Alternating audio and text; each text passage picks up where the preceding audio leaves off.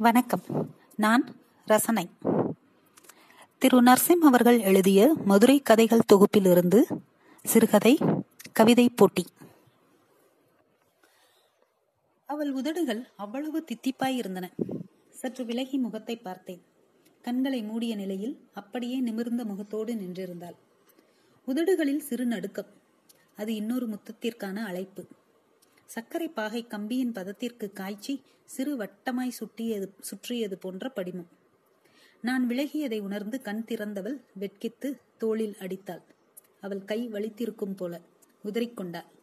சிரித்தாள். அது வாவரக்காட்சி மரத்தடி. நாங்கள் அதை முட்டைக்காய் மரம் என்போம். அதன் காய் சிறியதாக முட்டை வடிவில் பச்சையாக இருக்கும்.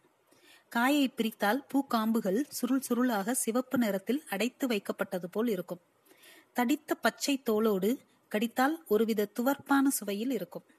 மலர்ந்த செந்நிற பூக்களும் இலைகளும் என அழகான மரம். அதன் அடிமரம் வளவளவென இருக்கும். மிகுந்த கடினப்பட்டு அதை கடந்து விட்டால் கிளைகளை பிடித்து மேலேறி அந்த பூக்களை பறித்து சுவைக்கும் சுகம் அலாதியானது.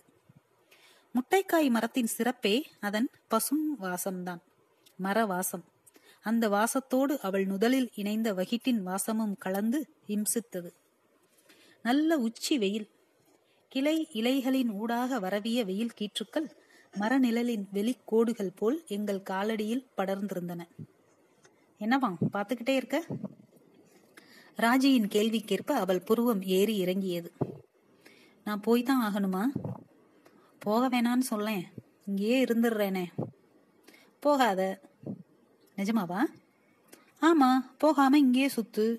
உங்க அத்தை மக மூக்குழுகிய கட்டிக்க. எனக்கும் உனைய அவ்வளவாலாம் பிடிக்காது. செம்மையா எவனாச்சும் மெட்ராஸ்கார சொந்தக்கார பயல கட்டிக்கிறேன். நீ மதுரையை சுத்தி சுத்தி வா கழுத மாதிரி.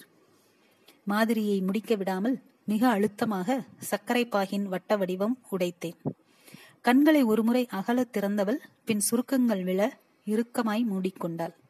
அவ்வளவும் அன்பு. விளையாட்டாய் ஆரம்பித்த எல்லாமே விபரீதமாய் முடிய வேண்டும் என்று ஏதாவது நியதி இருக்கிறதா என்ன? உண்மையிலேயே விளையாட்டாய் ஆரம்பித்ததுதான் இது எல்லாமுமே. அதற்கு சீதாராமனைய ராமையாதான் காரணம். ஆம் அப்போது பதினொன்றாம் வகுப்பு. பள்ளியில் மிகவும் கண்டிப்பான ஆசிரியர் என்றால் அது சீதாராமன் ஐயாதான். அவர்தான் எங்களுக்கு வகுப்பு ஆசிரியர் என்று தெரிந்ததுமே மனோகர் டிசி வாங்கி சென்ட் மேரிஸில் போய் சேர்ந்து விட்டான். எளியூருக்கு பயந்து புளியூர்ல மாட்டிக்கிட்டேன் மாப்பிள என்று அவன் புலம்பியது வேறு கதை. பிறகு தனியாக எழுதலாம். அவர் தமிழ் மன்றம் என்ற ஒன்றை தொடங்கி எந்நேரமும் அதுவும் அது சார்ந்துமே இருப்பார். முதல் வேளையாக அவர் செய்வது வகுப்பில் இருக்கும் மாணவர்களை குரூப் பிரிப்பது. படிப்பதற்காகவெல்லாம் இல்லை. எந்த குரூப் எந்த கிழமையில் தமிழ் மன்றத்தை கூட்டி துடைப்பது என்பதற்காக. திடீரென ஒரு நாள் மிகுந்த பரபரப்பாக கையில் ஒரு தாளுடன் வகுப்பிற்குள் நுழைந்தவர் போர்டில் பெரிய எழுத்துக்களில் எழுதி போட்டார். கவிதை போட்டி. அந்த சுற்றறிக்கையை மற்ற வகுப்புகளில் காட்டி விருப்பமுள்ளவர்கள் பெயர் பட்டியலை வாங்கி வர சொன்னார். எங்கள் வகுப்பிற்கு மட்டும் கூடுதல் கட்டளை. எல்லோரும் பங்கு பெற வேண்டும் என்பது. வானாகி மண்ணாகியே வாய்க்குள்ள வராது. இந்த ஆளு கூட இதே ரோதனடா என காளி மெல்ல மிடர் முழுங்கினான். காசி விஸ்வநாதன் மட்டும் ஏதோ அவனுக்காகவே அந்த போட்டி என்பது போல் பெருமிதமாக தெரிந்தான். விஷயம் இதுதான். அவன் வார்த்தைகளை மடக்கி மடக்கி எழுதி முடித்தும் விடாமல் முற்றுப்புள்ளியை சுற்றி கீறி கிண்டி கோலம் போட்டு அம்பு விட்டு அக்கப்போர்கள் பண்ணுவதையெல்லாம் கவிதைகள் என்று நம்பிக்கொண்டிருந்தான். தற்போதைய நாட்களில் கணினி மக்கர் செய்தால் சரையலென ஆல்ட் கண்ட்ரோல் டெலிட் செய்துவிடும் செயற்கரிய செயல் போல அப்போது நானும் ரகுவும் இக்கட்டான நாட்களில் உடனே செய்வது லீவ் எடுத்து விடுவது. அப்படியே முடிவெடுத்தோம். ஆனால் மறுநாளே மிக தெளிவாக கணீர் என்று உரைத்தார். எவனாவது வகுத்த வழி வாயில புண்ணுன்னு லீவ போட்டீங்க? சாணி சந்தைக்கு போயிரும். சட்டென குரல் மாற்றி நெகிழ்வாக இது நம்ம ஃபங்க்ஷன்டா அது சற்று உத்வேகம் அளிக்க அன்று மாலை நேராக நான் போய் தஞ்சமடைந்தது மூர்த்தி அண்ணன் வீட்டில். தெருவில் அவர் என்றால் சற்றே பயமும் மரியாதையும். ஒரு அறை முழுக்க ஏதேதோ புத்தகங்கள் வைத்திருப்பார். விற்கிறார் என்றே நினைத்தோம். வாசிப்பவர் என்பதும் வாசிப்பு என்பது எல்லாம் பின்னாட்களில் அறியப்பட்ட வார்த்தைகள். அவர் எழுதிய கவிதைகள் புத்தகங்களில் வந்தது குறித்து தெரு அக்காக்கள் பேசி பார்த்திருக்கிறோம். என்னடா? க- கவிதை போட்டினே ஸ்கூல்ல? அதுக்கு? அந்த அதுக்குவில் நிறைய அர்த்தங்கள் பொதிந்திருந்தன. எல்லா நிகழ்வுகளையும் ஒரு அதுக்குவில் அடக்கி வெளியேறிவிட்டால் தீர்ந்தது பிரச்சனை. ஆனால் அதற்கெல்லாம் நேரமில்லை. ஒரு சின்ன கவிதை எழுதி கொடுனே. தாடையை சொரிந்து கொண்டே என்னை பார்த்தார். ஆயிரத்தி தொள்ளாயிரத்தி தொண்ணூத்தி ஒன்னு என்று தங்க எழுத்துகளால் மின்னிய டைரியை எடுத்தார். இந்தா இது போன வருஷ டைரி. இதுல லவ் சப்ஜெக்ட விட்டுரு. சமூகம்னு போட்டிருப்பேன். அதுல எதையாவது எடுத்துக்கோ. அவர் அந்த டைரியை கொடுத்த விதம் ஒரு பேரரசன் வறுமை மிகு புலவனுக்கு பரிசல் கொடுக்கும் காட்சி போல் இருந்தது என்று ரகுவிடம் சொன்னதும் சர்ராப்பா பெரிய என்றான். இந்த சம்பவம் முழுவதையும் பின்னால் இருந்து யாரோ பார்த்து கொண்டிருப்பது போல் என் முதுகு உணர்ந்து கொண்டே இருந்தது. உணர்வு சரிதான். அவரிடம் விடை பெற்று அறையிலிருந்து வெளிவரும்போது அவரது தங்கை ராஜி அங்கு இருந்தாள். என்னையும் கையில் இருக்கும் டைரியையும் குறுகுருவென பார்த்தபடி.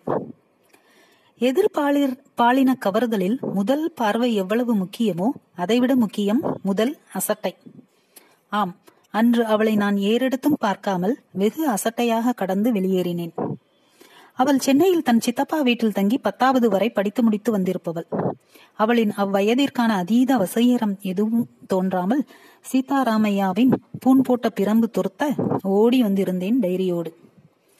இந்த டைரிகளில் கவிதை எழுதுகிறவர்களை எல்லாம் கழுவேற்ற வேண்டும் என்றான் ரகு. ஒரு முழு பக்கத்தில் மூன்று வரிகள். மற்ற இடத்தை விட்டு தொலைத்தால் என்ன? பெரிய நீர்த்துளி அதன் கீழ் சிறிது சிறிதாக பெண் கண் அதிலிருந்து கண்ணீர் குடிசை வளைந்த மரம் என கன்றாவிகள். கேட்டால் அதை கவிதைக்கான யோசிப்பு என்பார்கள். கண்ணத்து மச்சம் உன் கண்களில் அச்சம். ரீதியில் நிறைய எழுதி வைத்திருந்தார் மூர்த்தி அண்ணன் ஆங்காங்கே மாலதி என எழுதி அது தெரியாத வண்ணம் ஆனாலும் தெரியும் வண்ணமும் அடித்து வைத்திருந்தார். மாலதி அவருடைய எதிர் வீடு. அப்படி இப்படி புரட்டி வரதட்சணை என்ற தலைப்பில் கனவுகள் நிறைந்த கண்களுடன் அந்த பெண்ணுள்ளம் என்று நீளும் ஐந்தாறு வரி கவிதைகளை ஒரு ஐம்பது முறை எழுதி பார்த்து மனப்பாடம் செய்து தயாராகிவிட்டேன். ரகு கண்ட்ரோல் ஆல் டெலிட் ஆகிவிட்டான். இந்த கவிதை அளவுக்கு லீவை போட்டு ரெண்டு அடி வாங்கிடலாம்டா சை என்ற அவன் கூற்று முற்றிலும் உண்மை. தமிழ் மன்றம் களைகட்டி இருந்தது என்பதற்கு அடையாளமாய் சீதாராமையாவின் வேட்டி பளீர் வெண்ணிறத்தில் இருந்தது எனலாம். எப்போதும் பொடி நாகப்பட்டினம் உருளைக்கிழங்கு மசாலாவை துடைத்த கரை பள்ளிக்கு வெகு அருகில் இருந்த தங்கரீகல் தியேட்டரின் எதிர்ப்புற அல்வா கடை பிசுபிசுப்பு என அவர் வேட்டியை வடிகட்டியாக பயன்படுத்தினால் ஒரு துளி நீர் கூட கீழிறங்காது. ஆனால் அன்று பளபளவென்று இருந்தார். என்னை பார்த்ததும் சிநேகமாக சிரித்தார். என் வாழ்வின் மிக பிடித்த தருணங்களின் வரிசையில் அவரின் அந்த சிரிப்பும் உண்டு. முதல் ஆளாய் திருநீர் பூசி அமர்ந்திருந்தான் காசி விஸ்வநாத கவிஞன். என்ன தலைப்பு தரப்போறாங்கன்னு தெரியல. எதுண்டாலும் ரெடி என்றான். விசில் பிரித்தான். பகீர் என்றது. தலைப்பா? அவர்கள் கொடுக்கும் தலைப்பில் எப்படி திடீரென எழுதுவது? அதுவும் கவிதை. அவ்வளவுதான். ரகு படுபாவி விட்டுட்டு போயிட்டானே என தோன்றியது. காலையில் நான் டிப்டாப்பாக கிளம்பி வருகையில் அவன் பல் தேய்த்து கொண்டே போடி போ என்பது போல் என்னை பார்த்து சிரித்தது இதற்குத்தானா என்னடா சொல்ற காசி? நாமளே ஏதாச்சும் எழுதலாம்னு தானே சொன்னாரு? காசி என்னை புழுவை பார்ப்பது போல பார்த்தான். இது போட்டிடா விடு இதெல்லாம் உனக்கு ஒப்பாது என்று அவன் நீட்டி முழக்கி கொண்டிருந்தான். எந்த தலைப்பு கொடுத்தாலும் மனப்பாடம் செய்த கவிதையை எழுதி அதை அந்த மரத்தில் கட்டிவிட வேண்டியதுதான் என்று முடிவெடுத்திருந்தேன். ஐயா கணீரன ஆரம்பித்தார். பெல் அடிச்சதும் அரை மணி நேரம் டைம் முடிக்கலைன்னா பரவாயில்ல பத்து நிமிஷம் எக்ஸ்ட்ரா எடுத்துக்கலாம். ஆங்கிலம் கலந்தே பேசுவார். ஆனால் அம்புலியை கவளமென தும்பி வழிமறிக்கும் என ஆரம்பித்தார் என்றால் சங்க பாடல்களின் வழியே நம்மை அப்படியே அந்த காலத்திற்குள் கூட்டிப் போய்விடும் புலமையும் மேதமையும் மிக்கவர். அவர் தமிழ் ஒரு அற்புதம். சங்க பாடல்களின் போது குரலில் சற்று ஹெரான் ராமசாமியின் சாயல் வந்துவிடும் அவருக்கு. அம்புலினா என்ன? நிலா. நிலாவை பார்த்திருக்கியா? யானையோட சோத்து உருண்டைய பார்த்திருக்கியா? திருப்பரங்குன்றம் கோயிலுக்குள்ள நுழைஞ்ச உடனே நம்ம யானை நிற்கும். அங்க நின்னு பாரு. சோத்து உருண்டைய தருவான். நிலா மாதிரி தான் இருக்கும். வானத்துல இருக்கிற நிலாவை சோறுன்னு நினைச்சு தும்பிக்கைய வச்சு இழுக்குதான் யானை. அப்ப யானை எம்பிட்டு ஒசரம் இருக்கணும்? அதுக்கு எம்பிட்டு தீனி போட்டா அது அம்புட்டு ஓசரத்துக்கு வளரும். அப்ப அந்த நாடு எவ்வளவு வளமா நலமா இருக்கணும்? அப்படியாப்பட்ட வளமிக்க நாடுன்னு புரிஞ்சுக்கத்தான் அந்த ஒரே வரி. அம்புலியை கவளமென தும்பி வழிமறிக்கும் இந்த சித்திரம் அப்படியே இன்னமும் மனதில் இருக்கிறது. அவர் குரலும் அந்த ஓங்கி உயர்ந்து வளர்ந்த யானையின் வானோக்கிய தும்பிக்கையும் கூடவே தோல் வரை முடிவளர்த்த ஏதோ ஒரு வளமிக்க கம்பீர அரசனும் என நினைவடுக்குகளில் பதிந்து போனவர் சீதாராமன் ஐயா காசிதான் எழுந்து கேட்டான். ஐயா தலைப்பு? ஏதாவது ஒரு தலைப்புல எழுதுங்க. போன உயிர் திரும்பியது எனக்கு. போடா போடா என்று நினைத்துக்கொண்டே அவனை கடந்து மூன்றாவது வரிசையில் அமர்ந்தேன். மூர்த்தியனன் முகம் ஒரு முறை வந்து போனது. பெல் அடித்த நான்காவது நிமிடத்தில் கரகரவென எழுதி முடித்திருந்தேன். ஆனாலும் வரதட்சணை என்ற தலைப்பிற்கு கீழே நெலி நெலியாக கோடு போட்டு கருப்படித்து என அலங்காரங்கள் செய்து அப்படி இப்படி என நேரம் கடத்தி காசி கொடுத்த பிறகு நானும் அவர் கண்களில் படாதவாறு பக்கத்தை திருப்பி நைசாக வைத்துவிட்டு வெளியேறினேன். பெரிய மலை ஒன்றை கீழே இறக்கி வைத்த மாதிரி அவ்வளவு இலகுவாக உணர்ந்தேன். மறுநாள் போட்டிக்கு டிமிக்கி கொடுத்த ரகுவிற்கு பெரிதாக தண்டனை எதுவும் கிடைக்கவில்லை என்பது சற்று மகிழ்ச்சியாகவும் அதிகமாக கடுப்பாகவும் இருந்தது. கவிதை எழுதுறதெல்லாம் சும்மா உலட்டி விட்டுறாங்களாம் பொருளாடா ரகு.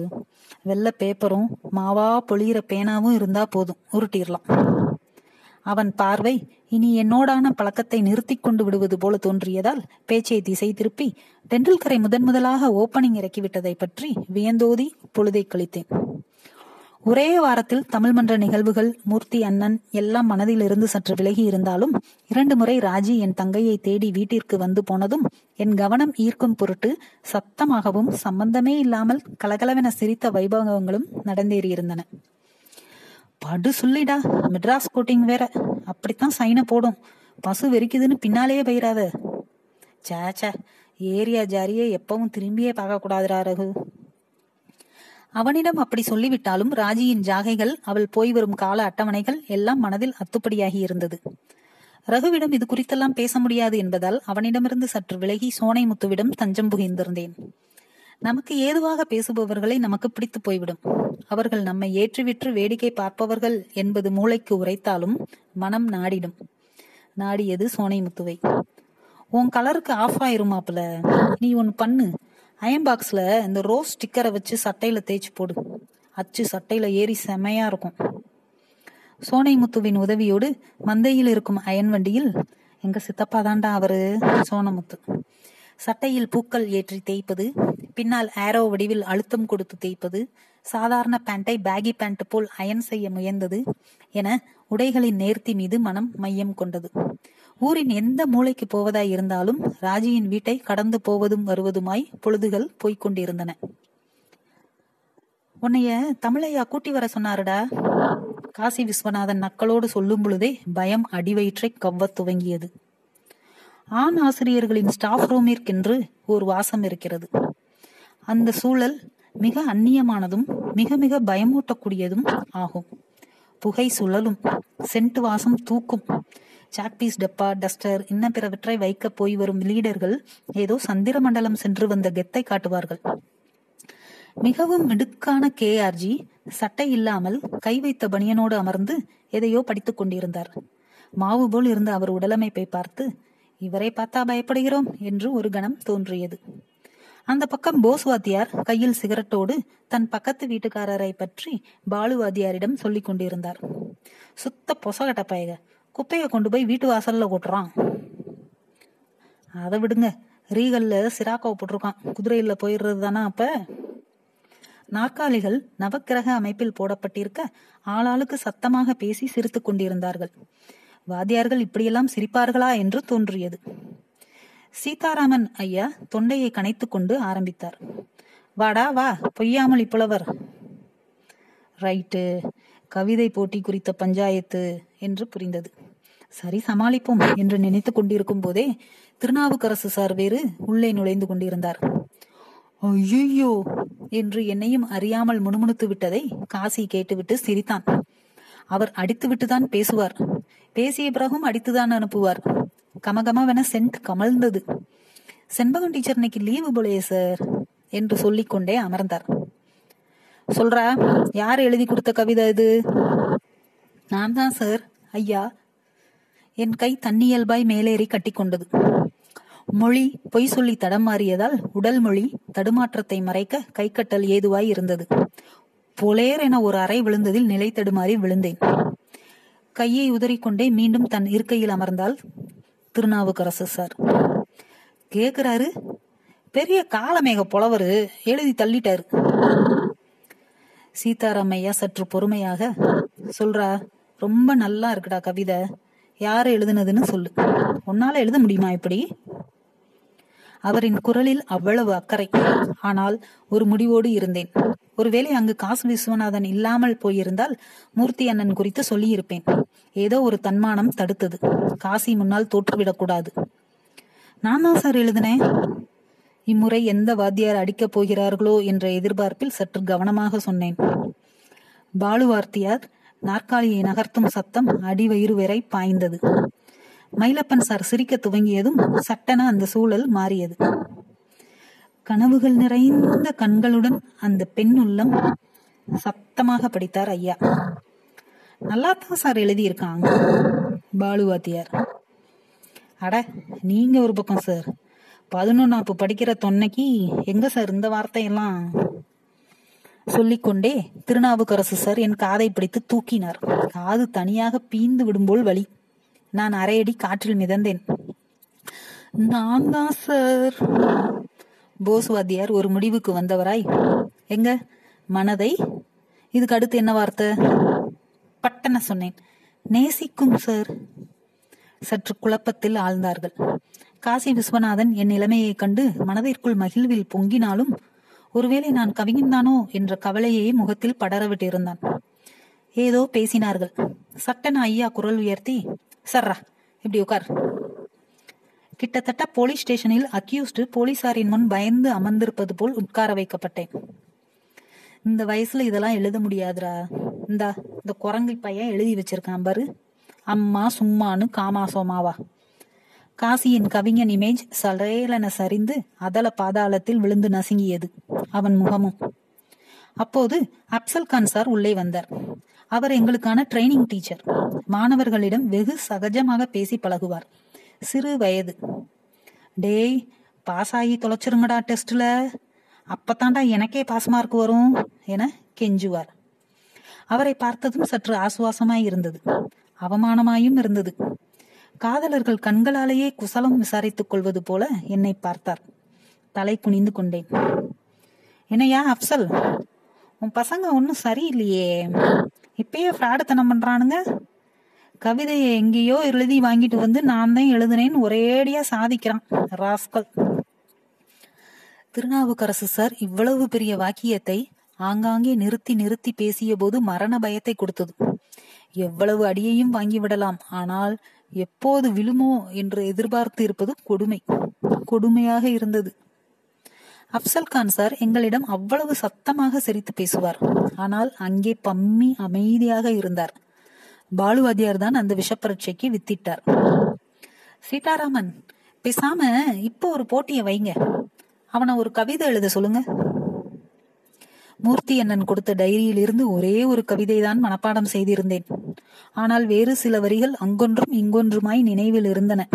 ஒப்பேத்துவோம் என்ற சிறு தைரியம் வந்தது. எந்த பிரச்சனையாயினும் முதல் கொஞ்ச நேரம்தான். தாக்கு பிடித்து விட்டோம் என்றால் தப்பிவிடலாம் என்பதை ரகுவிடம் போய் சொல்ல வேண்டும் என்று தோன்றியது. ஆனால் பாலுவாதியாரின் குரல் அந்த எண்ணத்தில் மடேர் என்று சம்மட்டி அடி அடித்தது. ஆனா நம்ம சொல்ற டைட்டில் தான். எலியை அடித்த பூனை அதை முற்றாக கொல்லாமல் தன் கால்களுக்கிடையே விட்டு அதன் எல்லை வரை விட்டு அந்த பக்கம் போனால் ஒரு தட்டு தப்பித்து இந்த பக்கம் போனால் ஒரு தட்டு என விளையாடுமே அப்படியானது என் நிலை. இப்ப டைட்டிலுக்கு எங்க போக? என்ற மயிலப்பன் நியூஸ் பேப்பரை எடுத்து உதறி படிக்க துவங்கினார். அப்சல் கானை பார்த்த கேஆர்ஜி எழுதுரா ட்ரைனிங் டீச்சர். இதுதான் தலைப்பு. உடனே ஐயா ஆமாடா எழுது. பயிற்சி ஆசிரியர். இதுதான் தலைப்பு. என்று சொல்லி அப்சல் சாரை பார்த்து கண்ணடித்தார். வெற்றிலை சீவல் சகிதம் நாற்காலியில் ஜமா சேர்ந்தார்கள். போட்டி அன்று ரகு பல் தேய்த்து கொண்டே என்னை பார்த்து தலையாட்டி அனுப்பி வைத்த காட்சி வந்து போனது. புயல் அப்சல்கான் பக்கம் மையல் மையம் கொள்ள துவங்கியது. என்ன பயிற்சி ஆசிரியர்? பாஸ் ஆயிருவீங்களா பசங்கள்லாம் எமகாத பயலுக. புரிஞ்ச மாதிரியே மண்டைய மண்டைய ஆட்டுவான். பரீட்சையில பேண்டு உழப்பிடுவான் போஸ் வாத்தியார் தான் கிட்டத்தட்ட அப்சல் சாரே ராகிங் செய்து கொண்டிருந்தார்கள். நடுவே திருநாவுக்கரசு சார் சட்டையை எடுத்து மாட்டிக்கொண்டு அக்குளுள் சென்டடித்து மீசையை சீவி கிளம்புகையில் பாலுவாத்தியார் செண்பகமே செண்பகமே என்ற பாட்டை முணுமுணுக்க அட ஏன் சார் என வெக்கப்பட்டவர் சட்டன என் நினைவு வந்ததும் பேப்பரை எட்டி பார்த்தார். வெற்றுத்தாள். நான் அவருக்கு வாகாக அமர்ந்திருந்ததால் பொடனியில் ஒன்று விட்டார். இன்னைக்கு நீ சீத்தல சாத்தனார் தாண்டி இந்த உலகின் ஆக கடினமான செயல் கவிதை எழுதுவது என்ற முடிவுக்கு வந்திருந்தேன். அப்படி இப்படி என அந்த நாளே முடியும் தருவாயாகிவிட்டு இருந்தது சீதாராமன் ஐயாவிடமிருந்து லேசாக குரட்டை சத்தம் கைக்குட்டையை சுழற்றி கொண்டிருந்த பாலுவாதியார் என்ன என்பது போல் என்னை பார்த்தார். குனிந்து கொண்டேன். போஸ்வாதியார் படக்கன பேப்பரை பிடுங்கினார். அவர் கண்கள் விரிந்தன. ஐயாவை எழுப்பி கொடுத்தார். டே என்றவரிடமிருந்து வாங்கிய பாலுவாதியார் அதை பார்த்து சட்டன என் அருகே வந்து என்னை கட்டிக்கொண்டார் பின்னிட்டான் சார்? ஒரே வரி. அவ்வளோதான். பிரமாதம்டா. திருநாவுக்கரசு வந்து என்னை தன் உயரத்துக்கு தூக்கி தட்டாமாலை சுற்றி இறக்கிவிட்டு முதுகில் அடித்தார். சபாஷ்டா டேய்! சீதாராமன் ஐயா சத்தமாக சிலாகித்து படித்தார். பயிற்சி ஆசிரியர் நீ பாசாக எங்களை பாசாக்குகிறாய் சூப்பர்ரா? அவ்வளவுதான். பள்ளியின் நாயகன் ஆனேன் காசி விஸ்வநாதன் என்னிடம் பம்மி பேசலானான். வைரமுத்து கவிதைகள் குறித்து பேச துவங்கினான். நான் சட்டை செய்யவில்லை. நன்றி சொல்லும் விதமாய் மூர்த்தி அண்ணனிடம் பேசப் போக அவர் அங்கே இல்லை. ராஜியிடம் என் கவிதை நிகழ்வை சொல்லி அடி வாங்கிய எல்லாவற்றையும் எடிட் செய்து படக்கென கவிதையை சொல்லிவிட்டேன் என்ற பெருமையை நிலைநாட்ட நட்பானோம். நல் நட்பு. மூர்த்தியனன் மெல்ல என் சில வரிகளை சிலாகித்து என்னிடம் பேச ஆரம்பிக்க அவருக்கும் கவிதைக்கும் ராஜிக்கும் நெருக்கமானேன். சீதாராமன் ஐயாவின் பாராட்டுக்கள் சிறிதும் பெரிதுமாய் கவிதைகள் பக்கம் திருப்பியது என்னை. கல்லூரி நாட்களில் ஷாகுல் ஹமீது சாரிடம் சீதாராமன் ஐயா எழுதி கொடுத்த கடுதாசியின் பொருட்டு தனி மதிப்பாய் நிறைய கல்லூரிகளுக்கிடையிலான கவிதை போட்டிகளுக்கு அனுப்பி வைத்தார். இதோ அரியா சிறு வயது இனக்கவர்ச்சி நட்பாக மலர்ந்து பின்னர் நல் நட்பாக முகிழ்ந்து பத்து வருடங்கள் கழித்து காதலாக மருவி என் கவிதைகளின் பாடு பொருளாகி நான் பாடலாசிரியராகி சென்னைக்கு போகும் இந்நன்னாள் வரை என்னோடு இருக்கிறாள் ராஜி. எல்லாமும் சுபம். ஆம் என் கவிதைகளின் பால் ஈர்க்கப்பட்டு எனக்கு வாய்ப்பளித்த இயக்குனர் அந்த பாடல் பிரபலமானதும் என்னை மொத்தமாய் சென்னைக்கே வர சொல்லிவிட்டார். அடுத்த படத்தின் அனைத்து பாடல்களும் எழுதும் வாய்ப்பையும் நல்கிவிட்டார். என் மாபெரும் கனவு நனவாகி அற்புதம் நிகழ்ந்து கொண்டிருக்கிறது. ஊரை விட்டு கிளம்பும் போது ரகு என்னிடம் சொன்னான் எந்த பிரச்சனை வந்தாலும் முதல்ல கொஞ்சம் தாக்க பிடிச்சோம்னா தப்பிச்சிடலாமாப்ல பாரு நீ இன்னைக்கு சினிமாவுக்கே எழுத போற. நினைச்சாது பார்த்தோமா ஞாபகம் இருக்கா வரதட்சணை? சிரித்தான். அதனால எவ்வளவு கஷ்டமா இருந்தாலும் தம் கட்டி அங்கேயே செட்டில் ஆயிரு. ரொம்ப பாலிடிக்ஸ் பண்ணுவானுங்க. ஆனா உன் பாட்டை உலகம் பூரா கேட்கணும். நான் சிரித்தேன். அவனும் சிரித்தான். ஆனால் நான் ஏன் சிரித்தேன் என அவனுக்கு தெரியாது. சீதாராமன் ஐயா வீட்டின் முன் இருந்த முட்டக்கா மரத்தின் ரத்த சிவப்பு பூக்கள் வாசலெல்லாம் சிதறி கிடந்தன. ஒன்றை எடுத்து கடித்துக்கொண்டே உள்ளே நுழைந்தேன். வீட்டின் உள்ளே ஸ்டூலில் அமர்ந்து ஜன்னல் கீற்று வெளிச்சம் சாய்வாக விழுமிடத்தில் நாளிதழை நீட்டி வைத்து கண்களை சுருக்கி படித்துக் கொண்டிருந்தார். ஐயா என்னை பார்த்த சற்றைக்கெல்லாம் அடையாளம் தெளிந்து விசாரித்தார். சென்னை செல்லும் செய்தி சொல்லி காலில் விழுந்து வணங்கினேன். நான் கொடுத்த அல்வா பொட்டலத்தை தன் இடது உள்ளங்கையில் வாகாக வைத்து பிரித்து கொண்டே நான் பேசுவதை கேட்டுக்கொண்டிருந்தார் அந்த வரதட்சணை கவிதை நான் எழுதல ஐயா. மூத்தி உன்கிட்ட டைரிய கொடுத்து அன்னைக்கே சொல்லிட்டான்டா. அழுத்துனா நீ எழுதுவன்னு ஏதோ தோணுச்சு. ஒரு பையனை பார்த்ததும் வாத்தியாருங்களுக்கு தோணுறது படைச்சவனுக்கே கூட தோணாதுரா அதுதான் அந்த அடி. நிறைய எழுது. தமிழ் மன்றத்துக்கு ஏதாவது பண்ணு. நன்றி.